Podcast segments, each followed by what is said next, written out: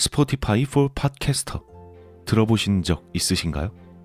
팟캐스트를 가장 쉽고 빠르게 만들 수 있는 플랫폼입니다. 반갑습니다. 기담 채널의 브레이든입니다. 이 스포티파이 for 팟캐스터에서는 핸드폰이든 컴퓨터든 바로 팟캐스트를 녹음할 수 있는 제작 툴을 제공합니다. 또 배경 음악이나 전환 효과음, 그 외에도 많은 기능들을 무료로 제공하고요. 그리고 여기서 끝이 아니라 여러분들이 이렇게 만든 컨텐츠를 Spotify for Podcasters를 통해서 애플 팟캐스트, 구글 팟캐스트, 그 외에도 여러 가지 다른 플랫폼들에 한 번에 배포하고 한 곳에서 관리할 수 있습니다. 바로 Spotify for Podcasters에서 말이죠. 나도 팟캐스트를 한번 해보고 싶었는데 어려워서 하지 못했던 분들 스포티파이 포 팟캐스터 앱을 다운로드 받고 지금 바로 시작해 보시기 바랍니다. 그럼 오늘의 이야기 시작하도록 하겠습니다. 재미있게 즐겨주시길 바랍니다.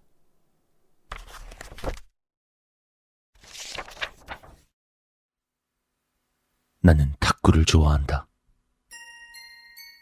하지만 바쁜 인문계 고등학생이었던 나는 야자 시간이 끝나고 나면 밤 9시였고 당연히 탁구를 할 시간이 없었다. 친했던 친구들 중 나처럼 탁구를 좋아하는 친구가 나까지 4명이었지만 역시나 함께할 시간이 주어지지 않았다. 야, 솔직히 내가 제일 잘할걸? 언제 한번 제대로 붙어봐? 웃기고 있네. 야, 넌 상대도 안 돼, 임마. 항상 이런 식으로 탁구 관련 이야기만 주구장창하며 학교를 다녔다. 그러다 친구 한 명이 제안했다. 야, 오늘 야자 끝나고 한 시간 정도만이라도 탁구 치러 갈래? 고등학생의 일탈이라면 일탈일 수도 있는 그런 제안을 탁구를 항상 하고 싶어 했던 우리 네 명은 바로 찬성했다. 우리가 탁구를 치기로 한 곳은 학교 아래 아파트의 주민 전용 탁구장. 학교에서 10분 정도 거리지만 밤 10시까지만 문을 열어서 실질적으론 4, 50분 정도밖에 하지 못했다. 하지만 우린 기쁜 마음으로 달려갔다. 야자 시간이 끝나자마자 광속으로 학교를 나와 아파트 경비실로 달려가서 탁구장 열쇠를 받아 탁구장으로 향했고 바로 가방을 대충 던져놓고 시작했다. 그렇게 20분가량 탁구를 치다가 친구가 친 드라이브가 아웃되면서 탁구대와 공을 보관해두는 작은 공간으로 굴러 들어갔다.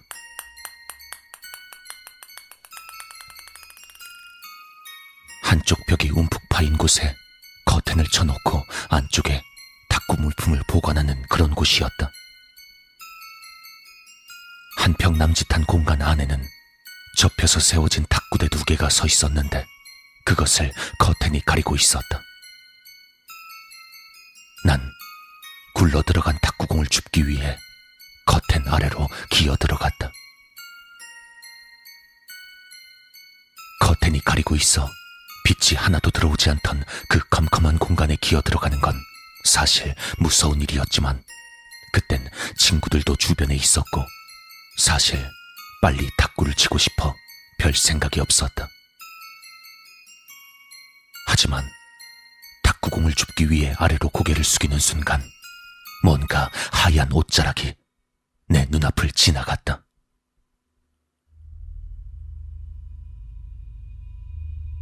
커튼의 천자락은 분명 아니었다. 이게 이게 뭐지? 그렇게 생각하며 고개를 들어보니 여자가 있었다.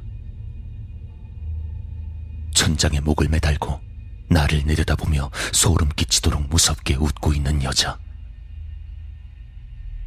순간적으로 눈앞이 아찔해졌고 시야가 한순간 더 어둡게, 아니, 검게 변했다.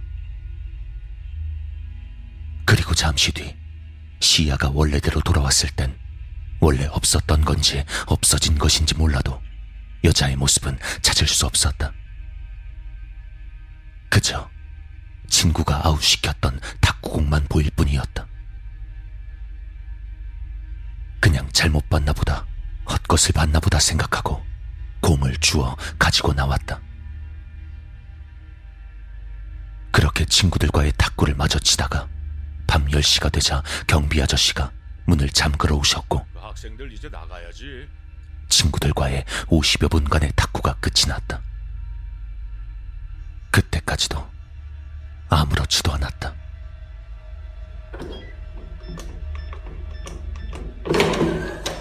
열렸습니다. 다녀왔습니다. 인사를 하며 집으로 들어갔을 때 그때부터 어긋나기 시작했다. 문자로 분명 내가 제일 좋아하는 닭봉을 구워 기다리고 계신다던 어머니가 보이지 않았다. 시간은 밤 10시 반. 난 전화로 분명 10시 반쯤 도착한다고 이야기를 했는데도 불구하고 어머니가 계시지 않았다. 이상했다. 하지만 일어나선 안 될 일은 아니었기 때문에 급한 일이 있어 나가셨나 보다라고 생각하고 그 시간까지 컴퓨터 게임이나 할까 싶어 컴퓨터를 켰다. 항상 하던 게임을 시작했고 게임에 친구가 마침 접속해 있어서 곧바로 함께 게임을 했다. 소환사의 협곡에 오신 것을 환영합니다. 그렇게 게임을 한 지 20분가량이 지났을 때 패배. 오른쪽 주머니에 넣어뒀던 휴대폰에서 진동이 울려왔다. 꺼내서 발신자 번호를 보니 휴대폰엔 집 번호가 찍혀 있었다. 기절할 노릇이었다. 난 집이고 혼자 있는데 발신자 번호가 우리 집이라니. 그때서야 뭔가 단단히 잘못된 걸 알았다. 뭐야 이게? 보이스 피싱인가? 그렇게 아무 일도 아닌 것처럼 자기 최면을 걸며 전화를 받았다. 여보세요? 전화기 너머에선 어머니의 목소리가 들려왔다. 어머니가 발신자 번호를 받고 전화하진 않으실 테니 난 최대한 침착하게 대답했다. 어, 엄마야? 근데 나 집인데? 여보세요? 엄마? 어머니는 무언가를 대답하려 하셨지만 전화가 끊겼다. 그리고 그와 동시에 내 의식도 끊어졌고 그대로 쓰러졌다. 눈을 떴을 땐 처음 보는 공간이었고 눈앞엔 어머니가 걱정스럽게 날 쳐다보고 계셨다. 엄마? 아, 뭐야. 여기 어디야? 그 뒤 어머니께 자초지종을 들은 나는 놀랄 수밖에 없었다. 어머니의 말에 따르면 어머닌 쭉 집에 계셨고 밤 11시가 다 되도록 내가 오지 않자 전화를 하셨다고 한다. 그런데 어, 엄마야? 근데 나 집인데? 전화를 받은 내가 그 말을 끝으로 아무 소리가 안 들리더니 전화가 끊겼다고 했다. 그리고 다시 10분쯤이 지나자 병원에서 내가 쓰러졌단 전화가 걸려온 것이다. 대충 이해가 되긴 했지만 현실성이 없는 이야기였다. 난 우선 함께 탁구를 했던 친구에게 전화를 걸었다. 여보세요? 야, 나 어, 너 괜찮아? 어? 너 공주로 들어갔을 때 하도 안 나오길래 보니까 커튼 뒤에서 기절해 있었어. 아니, 놀라가지고 경비 아저씨 불러서 119 불렀다. 지금 괜찮은 거야? 친구들과 어머니의 말을 조합해보면 난 그 귀신 같은 여자를 본 순간 기절한 것이 된다. 그 뒤에 탁구를 치고 집에 와서 컴퓨터를 한 일은 모두 허상이란 뜻이다. 그런데 어머니와 내 기억 속에 남아있는 그 전화통화는 무엇이었을까?